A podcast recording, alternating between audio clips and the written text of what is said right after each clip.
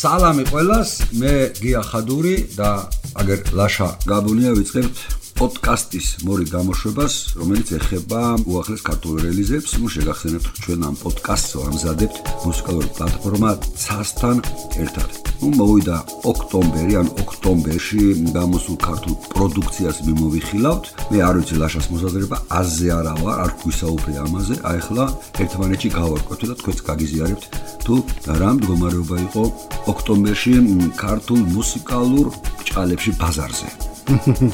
კი ბატონო ერთი რამ შემიძლია ვთქვა რომ აი წინათ ჩვენში ისე რა შევაფასეთ. ის არ მომეწონა. მიხედავთ იმისა რომ რამდენიმე კარგი ალბომი არის. პირველი განსხვავება უკვე. ხო. ანუ დავიწყოთ თავიდან. პირველივე ეს არის დავით დათუნაშვილის ალბომი ზოგ ყვავილს უფრო ნაზი მოყრობა უნდა თუ არ გაწვინდა ნუ ჩვენ გასულ თვეს დავით დათუნაშვილის სინგლი ქალთევზი მიმოიხილეთ და ერთხმად მოვიწონეთ ეს სინგლი. შესულია სწორედ ამ ახალ ალბომში. მთელი ალბომი წარმოადგენს უხეშად ვიტყვი რა ინდი პოპისა და ჯაზ როკის ძალიან კარგ ნაწავს ალბომში შესულია მუსიკოსის როგორც სიმღერები ასევე მისი ინსტრუმენტული ბილიკებიც. ალბომი ძალიან მშვიდია კარგი მოსასმენია მასში საერთოდ არ არის მანერულობა და ის რაც ამდაგვარ სტილში ქართულ მუსიკოსების ნაწილს ძალიან ახასიათებს. ანუ ანუ ეს არის ხმამაღალი შესრულება, რომელიც არ უხდება პრინციპში ჩემი აზრით ასეთ მუსიკას. მთელი ალბომი ჩურჩულში გარდამავალი ღიღინია, რაც საოცრად მიმძიდველს და ორიგინალურს ხდის მას. ყოველ შემთხვევაში ჩემთვის ასე არის. ძალიან კარგია და ზუსტია არანჟირებაც, ყველა ინსტრუმენტზე ავტორი უკრავს, არანჟირებაც მისია და სიმღერების ტექსტებიც, თუმცა დავით დათუნაშვილის რამდენიმე ბილიქში სხვადასხვა მუსიკოსი ხავს მოწვეული. მაგალითად, პირველ ბილიქში მასთან ერთად მღერის ანი ზაქარეიშვილი, მეოთხეში გიტარაზეა ვინდაფოლიო, მეცხრეში მღერის თამარ დათუნაშვილი და მეთორმეტე ბილიქში ირაკლი აფსანიშვილმა გიტარაზე დაუკრა. ამ ალბომში არ არის სიმკვეთრე, სიუხეშე, ხმაური, ნერვიულობა და მსგავსი რამე. თუმცა ეს არ ნიშნავს, რომ მუსიკის ნაკადი ძალიან დორია და დამღლელი. პირიქით, ბევრი საინტერესო მიგნება არის იგივე ჟღერადობაში, რიტმში. უბრალოდ ეს ხმები ყოველგვარი ძალდატანების გარეშე ისმის, ოდნავ ემბიენტურიცაა შეიძლება ითქვას. გამოყოფთი პირველ ბილიკს სუპერმენი ცაში, ინსტრუმენტული კომპოზიციები მეორე სტარლეტ და მე-12 ბოს. და ასევე მეოთხე ბილიკი We Have Cloud და მეექვსე ჩემი სამყარო. მოკლედ ძალიან კარგი ალბომია. ხო, ხარისხიანი ალბომია, ეფექტურად მოსასმენია. აი მე ამას დავარქვევდი ესეთი Blue Eyed Soul. ნუ რა არის Blue Eyed Soul? ეს არის soul მუსიკა, რომელსაც აკეთებენ თეთრკანიანები და მომდაჟად ბრიტანეთში 80-იან წლებში იყო მოდაში ეს indie pop-ის, ამერიკული soul-ის ნაზავი. აი რაღაც ესეთ პონჩია გაკეთებული, მაგრამ საინტერესო რა არის, ქართული რეალობიდან გამომდინარე, რადგანაც ძველი ქართული ესე მოდაში იყო fusion, საესტრადო მუსიკა, ამის ელფერიც არის, ამის მელოდიკაც არის, გიტარაც კი ზოგან ესე უკრავს, ну, რიტმი პრინციპში soul punk-ური, ანუ გასაგები აქ რაც არის, რაც შეთქვი ეგრეა. ხო, fusion-ის ელემენტებიც არის უდავოდ, ჯაზის გავლენაც არის, ერკვევა ჯაში ეს კაცი. ტრეკები, ну, ტრეკები რა, we have a cloud, კარგია, ვინდა ფიოლიოსთან ერთად. აი ეს პირველი ტრეკის სახელი არ მოხდეს ანი ზაქარიაშვილთან. იგიც ძალიან კარგია. ყველა ეძელე პრინციპში ეგ მომეწონა და კიდე არის ეს ლირიული pop ბალადა, მე ყველაფერი მომწინდა თამარ დათუნაშვილთან ერთად. ესეც ძალიან კარგია, ხო? რა არის კიდე აღსანიშნავი, რატომ მომეწონა ეს ალბომი? აი ეს ინგრედიენტები რა ჩამოთვალე შენც და მე, ხო? სხვადასხვა ტრეკებში აქცენტირება სხვადასხვა ინგრედიენტებზია და ეს აძლევს სისავსის განცდას და იმის რომ მოსაწყენი არ არის მთელი ალბომი, შეგიძლია რამოდენიმეჯერ მოისმინო და იკაიფო. აი განსხვავებული მიდგომების გამო. მაიც მანატრები შარისულით მინდა რომ ვეწოდე Ja, es ist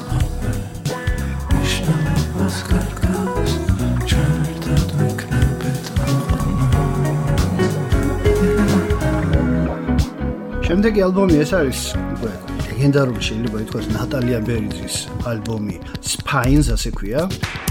11 ბილიკისგან შედგება. ნუ ტუსია ბერიძემ ალბომის წინასიტყვაობაში დაწერა რომ ამ ალბომის შექმნის შთაგონება ჯონ რესკინის სოფლის ფოთლებისგან და რობერტ სმითსონის ციგნისგან მიიღო. ნატალიამ ალბომს ისიც დაურთო, რომ ის არის მისი მოგონებები მანქანით მოგზაურობისას, როდესაც უკანა სავარძლიდან უყურებდა ცვალებად პეიზაჟებს. და ახსენდებოდა დედამიწის ისტორიის სხვადასხვა ეტაპები, აი დინოზავრებიდან დაწყებული, მიკრობებით დასრულებული. ეს წარმოსახვითი ჩვენებები ალბომში კარგად იგრძნობა. მე-11 ბილიკიდან მაგალითად არის ვალსი, ვალსი მეურია მე. ხო. ესენია ასევე მესამე ბილიკი ბუმბულის ვალსი, მეხუთე კუსტოს ვალსი, მიხვდებით რომ კუსტოზე ალბათ ლაპარაკი. ჟან ჟაკზე. ხო, ხო. მეექვსე რაჭული ვალსი და მეშვიდე ბილიკი გრავირებული და გალუმპული ვალსი შეიძლება ასე დავარქვათ. ეს ალბომი რომ დამწყების ჩაწერილი იყოს, ალბათ საქებარ სიტყვებს არ დავიშურებდი, თუმცა ნატალია ბერიძისგან ალბათ რა ვიცი, მე უფრო მეტის მოლოდინი მაქვს ხოლმე და ალბომის მოსმენის პროცესში ცოტა დავიღალე კიდეც. ნუ გასაგებია რომ ეს ექსპერიმენტული ალბომია, თუმცა მოკლედ მოკლედ კარგი ალბომია რომელიც მე არც ისე მომეწონა. მოკლედ ჯერჯერობით ემთხვევა ჩვენი მოსაზრებები.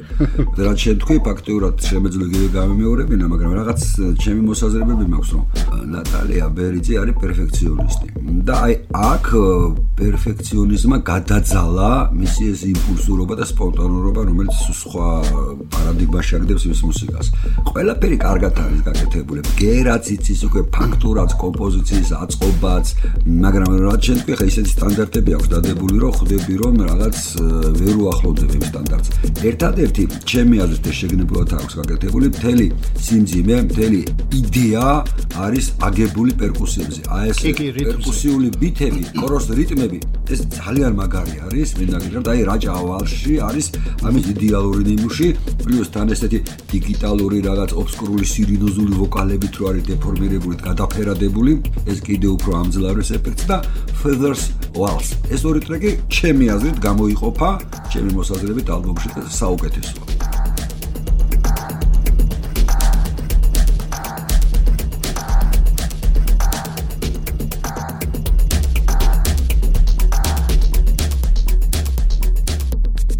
გადავდივართ კორძიზე, ალექსი კორძაიაზე, იქ ჩემი მეგობრები ცხოვრობენ. ეს სინგლის სახით არის გამოსული, თუმცა მე მოგახსენებთ, რომ ეს არის მუსიკალური სპექტაკლის ბრუნტეტიში, აი ესეთი შემავალი ერთ-ერთი სიმღერა. ამ სპექტაკლის ავტორია თავად კორძი, მასთან ერთად სპექტაკლს მუსიკალურად აფორმებს ნიდერლანდული ჯგუფი Cluster 5.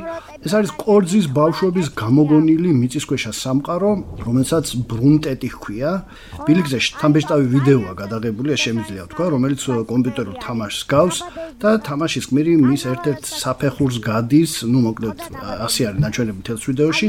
ანიმაციის ავტორია კოკა კიტია და ну, ძალიან კარგია, ისევე როგორც კორძის მეტად, ესე იგი, თბილი და ესეთი ინფანტილური მუსიკა ამ შემთხვევაში. როგორც სპექტაკლის ნაწილი შეიძლება ძალიან კარგია, მე არ მაქვს სპექტაკლი ნახე, მაგრამ ამის ტრეკად ამოღება და სინგლად გამოშვება საერთოდ უაზრობათ მიმაჩნია, იმიტომ რომ ეს არის რაღაც დალუპულია იქ რაც შედგე საბავშვო რაღაცაო მაგის თოხმები დალუპულია ეს პროფესიონალი მუსიკოსი აკორდი და იცის ეს როგორ გააფორმოს მე აკუსტიკურად და აი ესეთი ლუპინგი მე ყოველთვის მაგიზიანებ და თავის გარიჟრაჟეც კი მაგრამ მეორე მხრივ ახლა ეს რო ცოცხლად შეესრულებინა აი გაემეორებინა ეს შეპყრობილივით ბავშვებმა რო იციან ამოჩემება გაემეორებინა ეს ფრაზა რასაც იმეორებს რომელიც შეუძლებელი უკვე ერთმანეთს დაემთხვას იმიტომ რომ ლუპინგში და ავტომატურად ბრალდება იქ შენ ვეღარ დამხო ლაივში უკვე სულ სხვანაირად დატრიალდებოდა მუსიკა და სულ სხვა ინტრიგა შეიძლება. აი ეს რო ესე რო არ არის, ამიტომ მაგრად გამიტყდა ეს ტრეკი.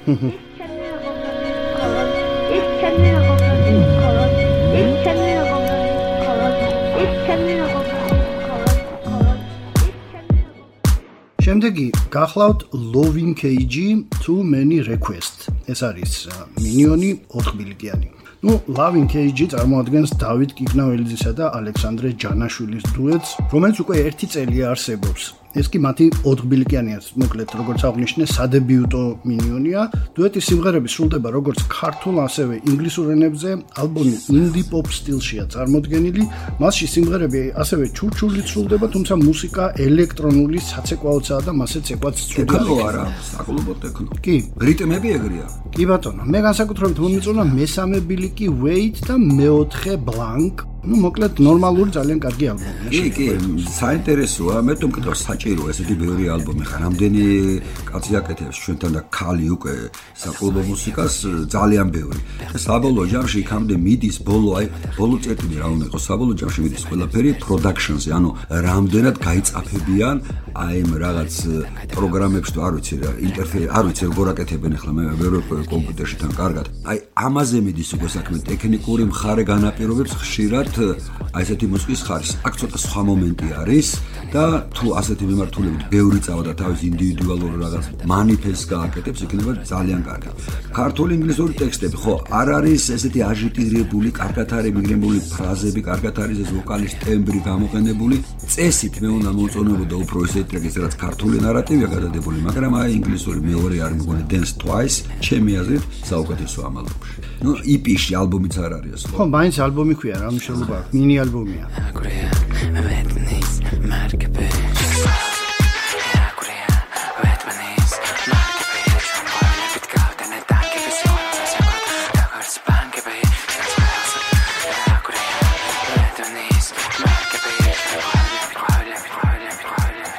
მელატონინი წვიმის თვე მელატონინი ხია დათა კაციტაძის ჯგუფს, რომელიც dark waves ასრულებს. მელატონინი უგეხსენებათ გახლავთ ჰორმონი, რომელიც ძილსა და ძილის ხარისხზე არის პასუხისმგებელი. შემიძლია ყოველგვარ გადამეტების გარეშე ვთქვა, რომ ჯგუფი ამართლებს თავის სახელს და ამსადებიუტო ალბომის მოსმენისას ამდენჯერმე კინაღამ ჩამეძინა. თუმცა ალბომში არის ამდენიმე კარგი კომპოზიცია, რომელიც მეტნაკლებად მაინც მომეწონა. ესა მესამე ბილიკი ფერმკთარი, რომელიც უფრო გოთიკური მეტალია, ცოტა მოსაბეზრებელია ათაშერ გადაღეჭილი თემების ხელახალი აღღარება, ნუ ეს ზოგადად ყველაფერს ეხება. არც ვოკალისტის შესრულების მანერა მომეწონა, ცოტა ზედაპირულიც მგონია. შეიძლება ვთქვა, რომ ერთადერთი კარგი რაც აქვს ამ ჯგუფს არის მელოდიები, მუსიკა ძალიან ნორმალურია ზოგადად, აი Sister of Mercy გამახსენდა, თუმცა აი დრაივი, რასაც ეძახით ხოლმე, ის აკლია აშკარად მეც სიმძლავრესა და რაც შეიძლება თუნდაც სიმძიმეს ვისურვებდი და უბრალოდ წარმატებები მინდა უსურვო ამ ჯგუფს. მე მომეწონა ის რაც შენ არ მოგეწონა ეს გაიყო ჩვენი ის.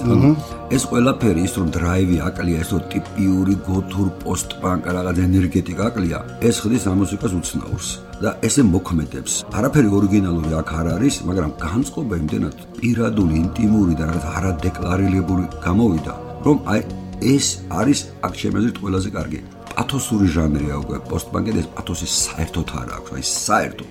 თითქოს რაღაც თვითნაკეთი მუსიკა, თითქოს ეს მუსიკოსების ჰობია, მე არც ვიცი ერთია თუ ვინ არიან და არა ის რომ რაღაც მუსიკას აკეთებენ, არა მუსიკალური ტიპები რო აკეთებენ, ხო? მეხუთე ტრეკიდან ალბომი უკვე გადადის კლასიკურ მელანქოლიურ პოსტპანკში ესე ფორმატდება და უკვე ინტრიგა დაკარგა, ანუ ხდება უკვე ეს ჟანრული პრეტენზიული და მთელი ეს მარგინალური მაგია იკარგება, რაც აი პირველი სამი ტრეკიდან განსაკუთრებით წამოვიდა. ეს ფერფტალი მე მგონი მესამე ტრეკია. მაგრამ მე მაინც აი თითქოს დაუწერდი ამ ალბომს.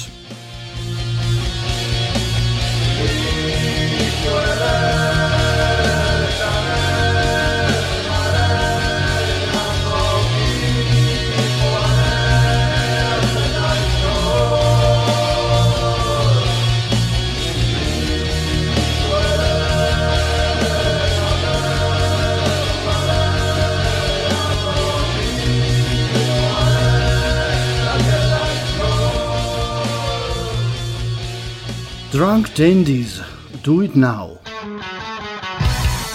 მთვალი დენდიები, ასე ქვია ამ ახალ ჯგუფს და ეს მათი სადებიუტო სინგლია. ჯგუფი უკრავს უფრო კლასიკურ როკს, რომლის მოსმენისას რამდენჯერმე გამეღიმა უბრალოდ უნდომებას უფასებს, სიმღერა კი არ მომეწონა. კი, კი, ეს მე ესე ვიტყოდ, ეს არის მეინსტრიმ ალტერნატიული როკის კროსოვერი. ნუ რთული ასეთ ჟანრში ხარ, ამე დამაინტრიგებლის გაკეთება.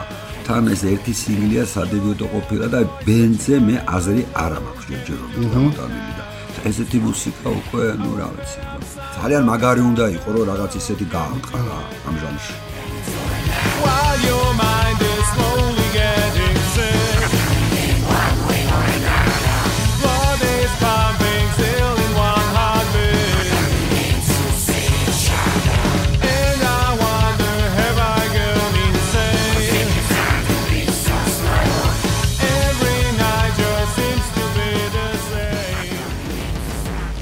შემდეგ გადავდივართ ჯორჯინა ბისტრი Brown Beat in 4/4-დი, ასე ქვია ამ ალბომს 12 ბილიკისგან შედგება.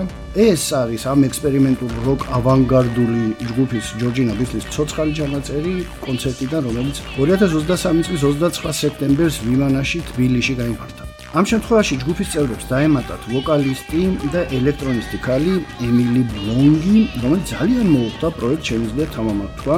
ესაა მუსიკა, რომელიც არაერთხელ მithქვამს სიგიჟის ზღვარზე, რომელიც 2 საათზე დიდხანს გრძელდება. ну თანამედროვე ტექნოლოგიები იმითაა გამორჩეული რომ ნებისმიერ მუსიკოს ან შემსრულებელს შეუძლია შეუზღუდავი ხანგრძლივობის ალბომი გამოაქვეყნოს მით უმეტეს როდესაც ცოცხალი ჩანაწერია თუმცა ჩემთვის ეს ხანგრძლივობა ძალიან რა ვიცი ცოტა ის შეიძლება მომაღალი ნათქვამად დამღლელია და სულაც რომ ბახის დაწერილი მუსიკა იყოს, მაინც დამღლიდა ალბათ. ამიტომ გამოტყდები რომ თითქმის არც ერთი ბილიკისთვის თავიდან ბოლომდე არ მომისმენია, მით უმეტეს მუსიკა ხშირად თავისი მონოტონურობით საკმაოდ აგრესიულია. წინა ალბომებზე აღნიშნა რომ ძალიან კარგები იყო, სავარაუდოდ ესეც ძალიან კარგია, მაგრამ ერთ რამეს ვიტყვი, დაილოცოს ვინილი თავისი 45 წუთიანი სტანდარტით, ну დღის 1/6-ს ვიანგარიშე ზუსტად რამდენი ჭირდება ამ ალბომის მოსმენად, ვერ დავუთმე ამ ალბომს სამწუხაროდ. არ ვიცი შეიძლება დაბოლილზე ასწორებს კიდეც, მაგრამ აღარ ვეწევი кайხად. აი მე შემიძლია რომ რაც მე ამათი მომისმენია, ასეთი მაგარი არაფერი არ გაუკეთებია. თუ მუსიკა უფრო მონოლითურია და ლაივში ამის გაკეთება ძნელია, რადგანაც იქ უკვე რედაქტირება შეუძლებელი, ხა პოსტპროდაქშენი აქვს ლაივში ანაწესდეს, მაგრამ ახლა ეგ იმპროვიზირებულ მუსიკაში ეს ესეთი ადვილი არ არის. რა არის, რატო არის შემოსავალი განსხვავებული, ხო, რაც გამეკუდა უბრალოდ. ანუ ეს მუსიკოსები უკვე ერთმანეთს უსიტყვოდ უგებენ და ყოველგვარი წინასწარი გეგმის გარეშე შეუძლიათ ესეთი კონსტრუირებული მუსიკა გააკეთონ, რომელიც უკვე როგორც უკვე თქვი, სუსხა საფეხურზე ატავს ჯორჯიან ბისტრი.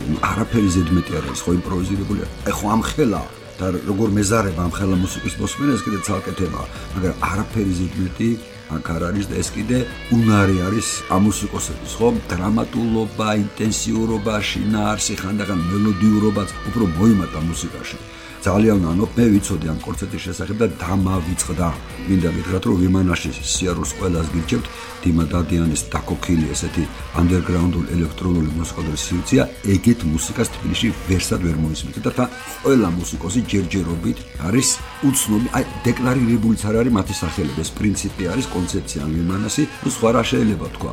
ასეთ მუსიკას როცა აკეთებ ყოველთვის შედის ჩიხში მithumetes ლაივში და მთელი ეხელონება არის ის რომ ჩიხიდან გამოხდეთ ეფექტურად და ამასაც კი ახერხებენ. ახლა რომელი ტრეკი გამოუყო არ ვიცი მეოთხე ნაწილი brow beat ანუ brow beat ალბომს ესე ქვია არის წარბების ბიტი ანუ თუ რა ვიცი რა არის ჩადებული. 4 მეოთხეში და ნაწილი მეოთხე ნაწილი მე7 სულ 11-ია ბოლოს და 3 წუთია და ბოლოს ხო? ის მინდა თქვა ეს გოგოლი რომელიც მეც მომეწონა. რომელიც რომელსაც მე პირადად ვიცნობ ეს არის მაჭიკა სოლი მაჭიკა ეს არის პლაქსა 90-იანი წლების თბილისური ერთი საუკეთესო პოსტ-პანკ ბენდის დაფუძნებელი ფრონტმენი მომღერალი ლიდერი. მისი მეუღლე ამერიკელი რომელიც თავისთავად მუსიკოსი იყო. და უკრავდა რაღაც ისეთი აგრესიულ ელექტროპოპს მაგრამ თუ ასე შეუძლია ასეთ მუსიკაში შევიდეს და ლავერება გააკეთოს ეს შეგვის სენსაცია იყო პირადად უნდა მოულოცო. ვალტერ ბენიამინი ამბობდა უნდა დაანგრიო შენობები გამოათავისუფლო ტერიტორია და ახალი შენობები ააშენო. აი ასეთ სხვარზე დგას უკვე მთელი ტოისოპ ლეიბლი და ეს პირველი ნაბიჯი უაღრესად წარმატებულია ჩემი ну კონცერტზე შეიძლება მომწონებოდა არ ვიცი ზუსტად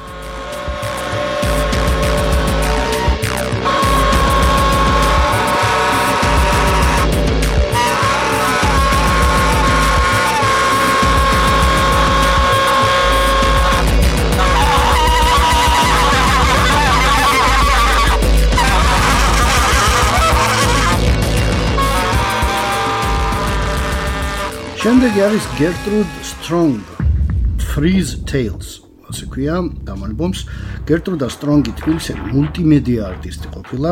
მისი ეს ნამუშევარი სულთაწყლის ექსპერიმენტული ალბომია რომელიც ალბათ უფრო noise შეიძლება მივაკუთვნოთ. ეს ნამუშევარი ნამუშევარისთვის მინიმალური მელოდიზმი არის დამახასიათებელი. ზოგადად კი საინტერესო ხმებითა და რიტმით არის მდიდარი ასევე საინტერესო რეჩიტატივებით ფრაზებით.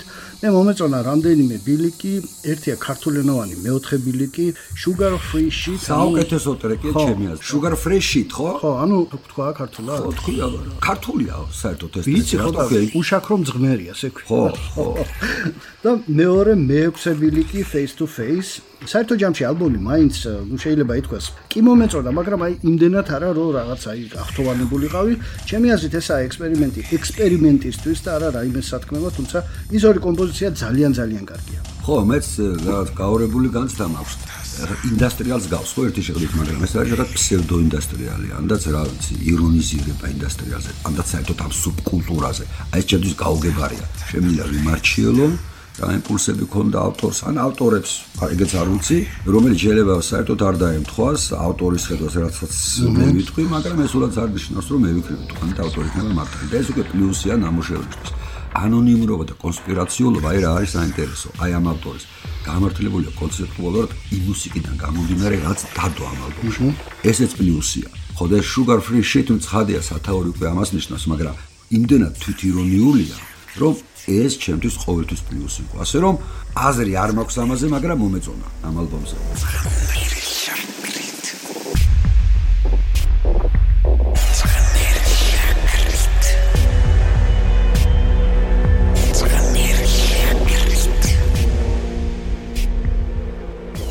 ლუკიანე TRA, ანუ train იკითხება ესე. ლუკიანი იგივე ლუკა ზაქარიაძეა, რომელმაც დააფუძნა საკუთარი ლეიბლი 001 Records-ი. ეს მინიონი კი, რომელიც 4 ბილიკისგან შედგება, ანალოგურ ელექტრონული ტექნო არის, ანუ ანალოგური საშუალებებით არის ჩაწერილი. საკმაოდ ტრადიციული შეიძლება ითქვას უკვე მოძველებული ტექნო არის. ну, არ მომეწონა ეს მოკლედ ვიტყვი. აი, მე ტექნო დიდად არ მიყვარს, მით უმეტეს ახლა 2023 წელს, მაგრამ აი ეს ტექნოზე 2000 ქრისტიანები ძალიან მომწონდა. აი ასე ტექნოზე кайფობ, რატო იცი, არ არის აუცილებელიც ეგო.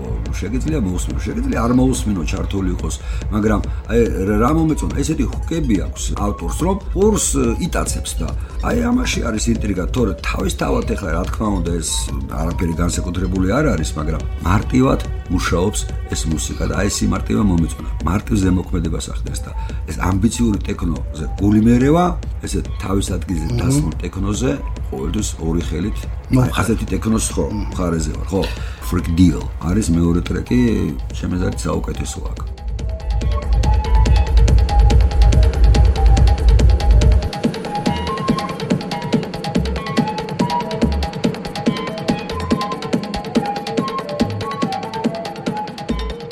Moravi Records 4 years of Moravi მორევი რეკორდსი გახლავთ ლეიბლი და დისკების მაღაზია. ჩვენ მიმოხილული გვაქვს მისი ერთ-ერთი ალბომი. 4 წელია უკვე არსებობს ეს მაღაზია და ეს ლეიბლი. ამ თარიღთან დაკავშირებით გამოსცა მან ეს 4 ბილიკიანი მინი ალბომი მინიონი, რომელშიც შევიდა ამ ლეიბლის მეგობარი მუსიკოსების კომპოზიციები. ნაწარმოებები სრულდება სხვადასხვა სტილებში, როგორებიც თქვა ბრეიკბიტი, დაბ ტექნო, სინთ ტექნო. ეს მუსიკოსები კი არიან სტეფანო სტერეო, სკირა ანიონი და ტაპო მეტრეველი. მომეწონა პირველი ბილიკი სტეფანო სტერეოს bleed to death და მეოთხე ტაპო მეტრეველის proximity. ძალიან მოსაწყენია ეს ყველაფერი. ისეთი შთაბეჭდილება დამჭა რომ თითო ტრეკი უსასრულოდ გრძელია დავხედე და სტანდარტული ასეთი მუსიკისთვის. ეს ხდება როდის? ეს ხდება მაშინ როდესაც მუსიკა თავს გაბეზრებს და გინდა რომ მალე მორჩეს თუმცა ქრონომეტრაჟი დიდი არ არის. აი მე ამის თქმა შემეძლია ამ ალბომზე მეტი არ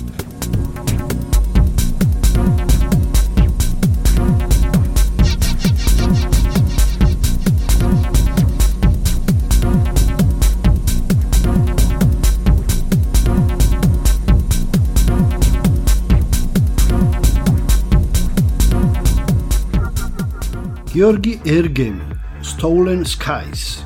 ну გიორგი ერგემი ალბათ მოიხსენებათ ვინც არის ეს არის გიორგი ერგემლიძე და მისი ახალი ბილიკი მოპარულიცა მუსიკალურად ნოსტალგიურ 1980-იან წლებში გამოგზაურებს მუსიკალურად ხასუსვამ.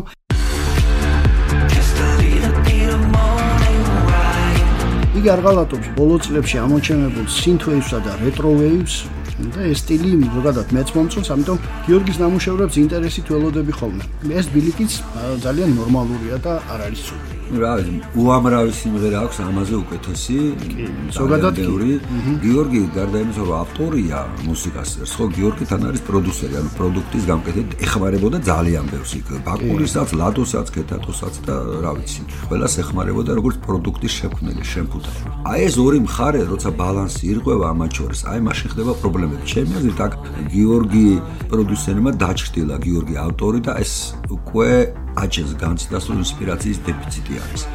ლიუს კიდე გიორგი არის ისევე როგორც დოსიაზე რო თქვი პერფექციონისტი და ასეთი ხასიათის მუსიკაში არის სინთუები. ეს შეიძლება ჩაითვალოს ნაკლად, ანუ სახიფათოა ეს. რატომ? რადგანაც გადადიხარ უკვე სტერილურობაში და ამისგან დაზგვა მე ძალიან ძნელი ხდება. ასე რომ გიორგისგან გამომდინარე და ვიცნობ და ის უნარი აქვს მე პოზიტიურად ვერ შევაფასებ ამას.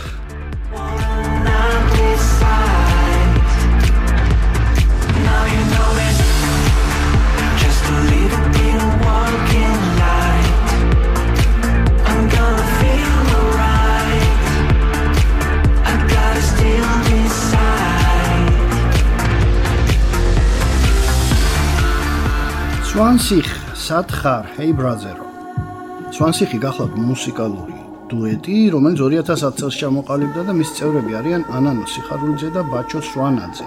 სიმღერა ჩაწერილია ვინმე ასატ რინასთან ნუ ერთად იკითხება ასეთ რინა მე ასე წავიკითხე. ერთად იგი სრულდება გერმანულ ინგლისურ ქართულ ენებზე და სადახარ შეიძლება ტრიპ-ჰოპსაც მივაკუთვნოთ. მოკლედ ცუდი არ არის კარგია ძალიან კარგი. მე ზერდად მომწონს ეს დუეტი რას აკეთებს ასეთი შეჰარმონიულებული წვილი და გენდერულად დაცული და ესეც რო იკვეთება. მე ორივე წერს მუსიკას ხო ეგ ვიცი მე მე ბაჩოს ვიცნობ კარგად სამწუხაროდ გოგოს არ ვიცნობ. აი ესეთი შეჰარმონიებული წვილი მე რა ვიცი მუსიკალურად ეხა პირად ცხოვრებაში არ ვიცი ნამდვილად. და სიურპრიზიო მაგრამ პროგნოზირებად იყო ხოლმე ჩემთვის მათი მუსიკა მაგრამ აი ეს არის ნამდვილი სიურპრიზი. სულ სხვა რაღაც არის თითქოს უნდა იმ ნიშიდან წასვლა, რაც უკვე თავისთვის მოიწეს და კომფორტულად არიან შეგნი და აი ამაშია მთელი кайფი. გერმანული ენის შეყვანა არ ვიცი ამას შეიძლება უზრუნველყოს ასატრინა. ამ გერმანულ ენას არ ვიცი ვისი ეს გერმანული ფრაზირება და აი წახნაგოვანი ენა რო შემოვიდა მათ ესეთ შეჰარმონებულ მუსიკაში, ყველაფერი თავდაყერად დააყენა ამ სიტყვის კარგი გაგებით. არა პრეტენზიულა თან ტრეკი, მაგრამ სულდატი პრეტენზიული გამოვიდა და ესეც ძალიან კარგია მუსიკისთვის.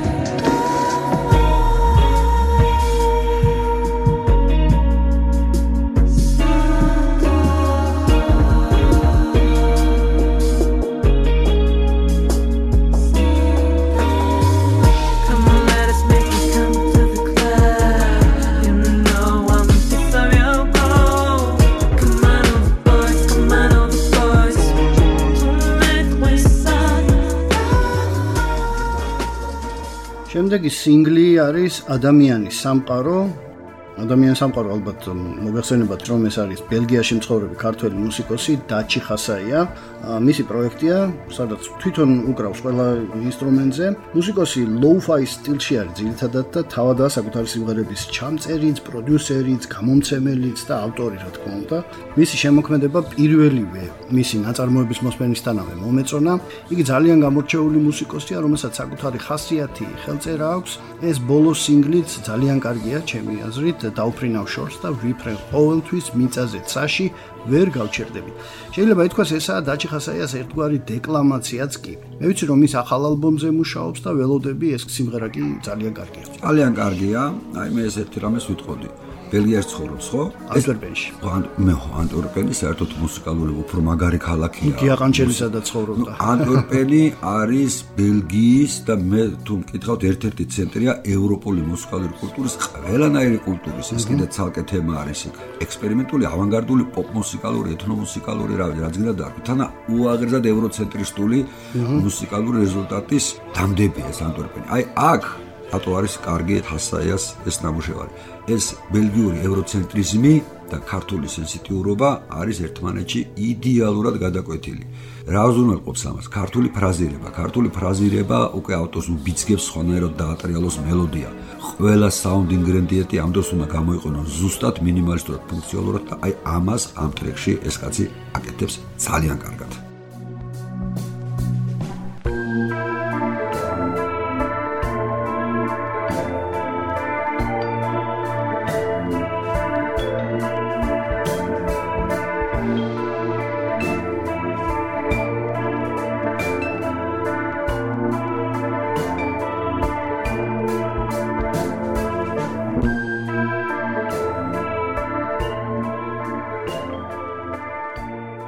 Chaos in the Attic, Fauda. Chaos in the Attic-ი მოგეხსენებათ ჩვენ ადრე მიმოიხილეთ მისი ერთი ალბომი, როგორც მახსოვს, თბილისური fusion jazz дуეტია, რომლის წევრებიც არიან ნიკუშა სირბილაძე და გიორგი კახიანი. მარტში იყო როგორც მახსოვს ჩვენ ალბომი რომელიც მოიხსნა და მაშინ ძალიან ისეთი ვიწუწუნეთ იმაზე რომ 9 წუთიანი ბილიკები ჰქონდა და დაუწუნეთ. ახალ მინი ალბომში რომელიც უფრო ალტერნატიული ჯაზი არის ბილიკები იდეალური ხანგრძლივობისა რაც დაეთყო კიდეც ნამუშევარს. იგი შესანიშნავად ისმინება ჩემი აზრით ყველაზე განსაკუთრებით. ბოლო მეოთხე ბილიკი ეს sincere as i can be კი. ანუ რამდენადაც გულწრფელი შემიძლია ვიყო ასე ქვია ამ ნაწარმოებს მოკლედ ძალიან კარგი მინიონია მისმა სახელმა კი ერთი ისრაელური ის გამახსენა სერიალი არის ფაუდა ხო. რა ცნობილი და თურმე არაბულად ნიშნავს ქაოს ხო as sincere as i can be რო არ იყოს? ამ ნამუშევარში საერთოდ არაფერი არ მომეწონა.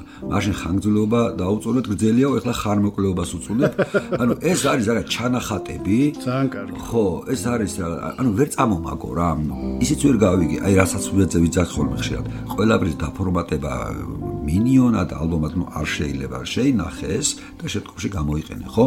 As sincere as i can be მომეწონა იმიტომ რომ ფორტეპიანო მაიღო ინიციატივა თავის ხელში და ეს თან პარაბნები ბჭყალებში არ არის და ამან ცოტა რაღაც სხვანაირად და რიტმის მიმცემის ფორტეპიანო ხო ხო ხო აი ეს იყო კარგი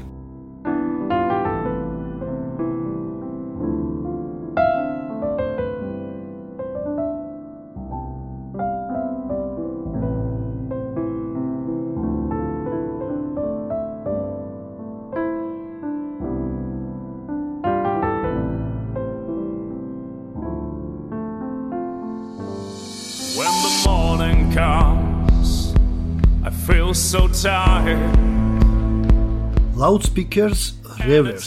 ნუ ესა ამ პოპულარული თბილისური როკ ჯგუფის ახალი სიმღერა, ჯგუფის წევრების თქმით, ეს სიმღერა არის სამყაროს კანონზონიერებაზე, როდესაც ყველაფერს გააჩნია მეორე მხარე და საბოლოოდ ადამიანს უწევს არჩევანის გაკეთება თუ საით გადაიხაროს, ნუ ესეთი ეგზისტენციალური ის არის დასმული წინააღმდება შეიძლება ითქვას.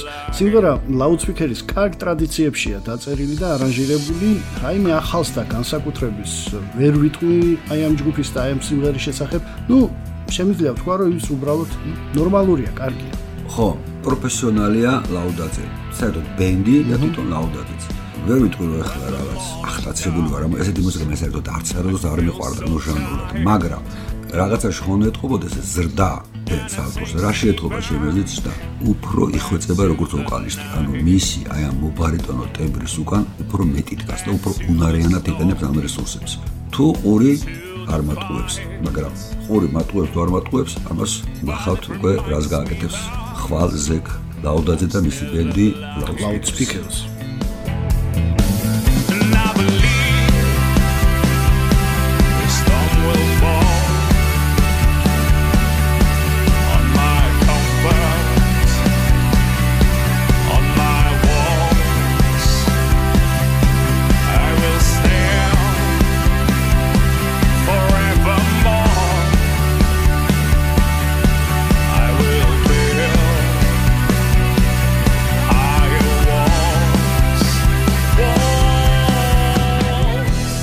შემდეგი გახლავთ ანრი ხაჩიურის Shapeless. ანრი ხაჩიური ერთ-ერთი იმ მუსიკოსთაგანია, ისევ როგორც თქვა დაჩი ხასაიაზე რო ვთქვით, რომლის მუსიკამაც პირველივე მოსმენიდან დაგვაინტერესა. ჩვენ ძალიან მოგვეწონა მისი წინა ალბომი Eternity, რომელიც გასული წლის ოქტომბერში გამოვიდა. ეს ინსტრუმენტალური მინიონია ახლა რაც გამოვიდა შეიფლეს პლან უფორმო არის ქართულად რო თარგმნოთ. იწება კლასიკური ესე იგი ნეოკლასიკა არის შეიძლება ასე ვთქვა რომელშიც მთავარი ინსტრუმენტი და წამყვანი არის ფორტეპიანო. მეორე კომპოზიციაში კი ამ მუსიკალურ ქსოლში შემოდის სიმებიანები და დასარტყამები. ეს ბილიკი ძალიან დრამატულია და მიუხედავად იმისა რომ 10 წუთამდე გრძელდება ოდნავადაც კი არ გაბეზრებთ თავს მესამე ბილიკი, რომელსაც უბრალოდ მეორე ნაწილი ჰქვია, ასევე ძალიან საინტერესოა. აქ უკვე გვხვდება ჯაზისა და ავანგარდის ელემენტებიც. ბოლო ბილიკი ეპილოგი კი, ну, ნათელი ბგერებით არის სავსე, მიუხედავად იმისა, რომ ის რაღაც რიტმულად მთავრდება და მე ერთ რამეს ვიტყვი, ძალიან კარგი ალბომია, მინიონია და სიამოვნებით მოусმენდი ამ მინიონს ორკესტრისა და საერთოდ ცოცხალი ინსტრუმენტების შესრულებით და მოკლედ კიდევ ერთხელ ჩემი მოწონება და მithumetes ხაჩიურს. აჰა უმეტეს რომ მინიმალისტურია საუნდის თვალსაზრისით დიდი ისიც არ დაშირდება. ნუ მე ასე ვიტყოდი, აი არსებობს ესეთი გამოთქვა, ხო, პოსტ-კლასიკა, აი პოსტ-კლასიკა ამბობენ.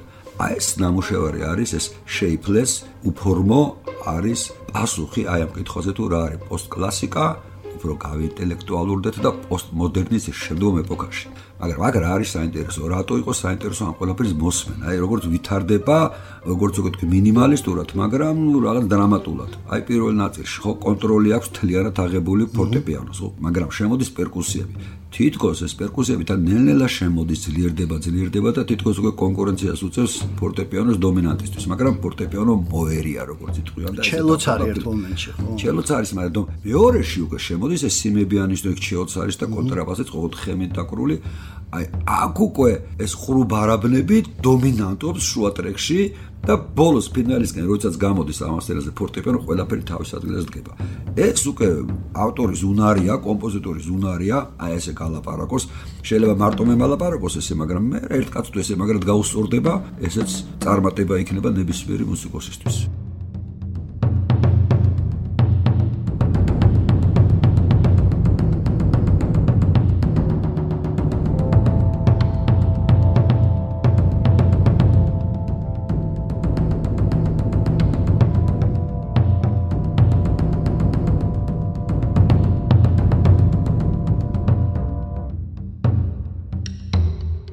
შემდეგი ნამუშევარი ეს არის გია ქარჩხაძისა და სოფო კაკულიას დუეტი Sweet September Rain. ნუ გია ქარჩხაძეს უბრალოდ ჩვენ მსმენელმა ალბათ იცის რომ ლეგენდარული ქართული ჯგუფის Soft Eject-ის ერთ-ერთი დამაარსებელი და მისი წევრია. თავარი კომპოზიტორი. თავარი კომპოზიტორი კი ბატონო, მაგასაც დავამატებ. სოფო კაკულია კი, რომელსაც მუსიკალურ სამხაროში იცნობენ როგორც სოფიოს, ასევე გამოცდილი მუსიკოსია და მისი ერთ-ერთი პირველი ჯაზ ჩანაწერი 2001 წელსაც არის გაკეთებული. მოკლედ საკმაოდ კარგი სტაჟი აქვს. გიასა და სოფიოს კოლაბორაცია ამჯერად ბრაზილიური ჯაზის საფუძველზე, ანუ ბოსანოვაზია დაფუძნებული და აგებული და მასში არის უფრო თანამედროვე ჟღერადობა, შეიძლება ითქვას, სიმღერა ძალიან კარგი მოსასმენი არის, უმეტეს გია ქაჩხაძისგან აბსოლუტურად წარმოუდგენელი იყო. ბოსანოვაში თუ შეასრულებდა რამეს, ამიტომ რეკომენდაცია ჩემგან ძალიან კარგია. მე უფრო მეც ვიტყვი, ეს ერთ-ერთი საუკეთესო სიმღერა, რაც წეს ქართულ მუსიკოსებს ჩავწერეთ. მიუხედავად იმისა, რომ მე არ მიყვარს ქართულ მუსიკოსები, რომ ინგლისურ ენაზე საკეთებენ. ნუ განმაიარა ხარა. ანუ არის ეჯექტის ჰარმონიაც, რომელიც ერთი შეხედვით ყველა ზეპერატიცის, მაგრამ აი ეს ბოსანოვა უკვე სხვა ხიბს და ეფექტს აძლევს. აი თვითონ ქავჩხაძის ხელწერას როგორც კომპოზიტორის. გიტარის სოლოებს დაკვირდი, იძულებულია ბოსანოვა მაიძულა, უკვე სხვანაირი ტემპი და სხვანაირი სოლოები დაეკრა. აი ბოსანოვას ყაიდაზეა დაფორმატებული ეს ყველაფერი, თუმცა ეს არ არის ბრაზილიური ბოსანოვა. ეს არის თბილისში, თბილისი ბოსანოვა და ძალიან კარგია ეს. საუკეთესო სინგლია, ერთ-ერთი კაი სიმღერა. ყოველ შემთხვევაში ხარისხი დღეს ფესს ლაპარაკობენ ხარისხი, ხო? ხარისხის თვალსაზრისით ერთ-ერთი საუკეთესოა მუსიკალურად და არა იქ ტექნიკური თვალსაზრისით.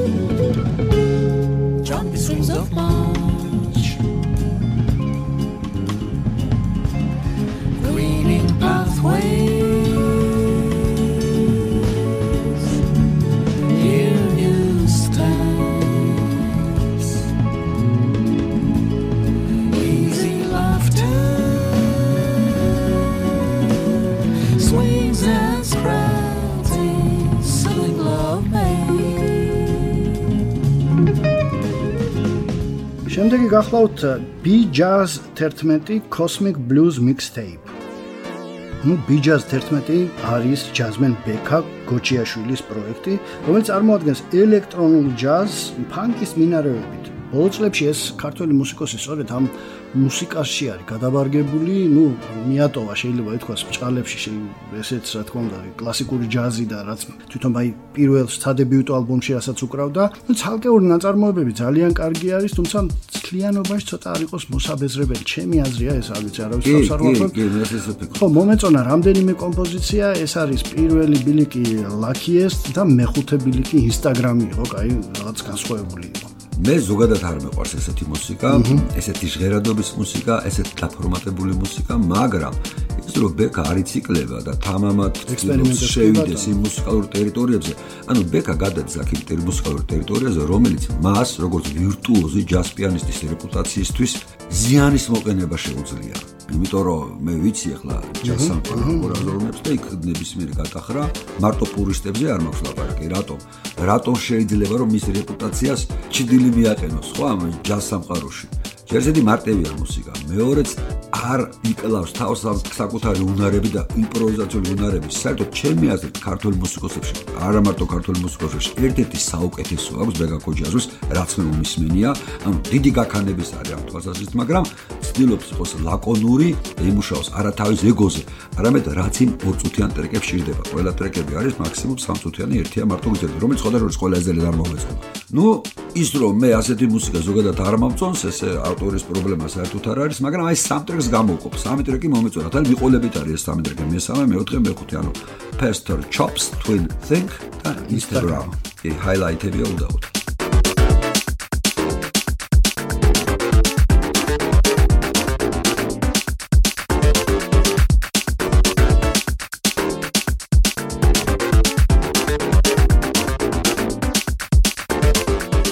Sexy Bicycle, Soon, სექსუალური ველოსიპედი ბარსელონაში მომუშავე მუსიკოსის ნიკა ელიას პროექტია. სიმღერას რა შეიძლება ითქვას, ბევრი არაფერი, ჩემი აზრით, უბრალოდ მშვიდი მელოდიური ნამუშევარია და ასევე კარგია ვიდეოც, რომელიც ამ სიმღერის მიხედვითაა გადაღებული. ხო, არაფერი არ დაეწუნება პრინციპში, მაგრამ აი ეს ეს ინსპირაციის დეფიციტი აშკარად. მეორე მხრივ, ახლა ვინ იცის, არის мотивация სიმღერაში ეთყობა, არის მიზანი, არის რომანტიკა, არის არანჟირებული იმ საუნდით როგორც საჭიროა, მაგრამ არ მომწონს როგორ მღერის ეს კაცი. თითქოს გაურბის მელოდრამატულობას და უფრო მელოდრამატულდება მთელი მუსიკა.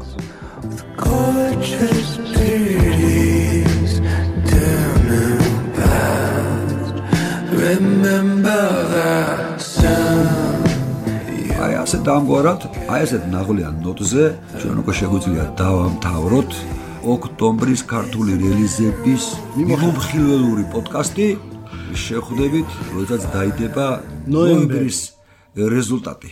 დროებით მომავალ შეხვედრამდე.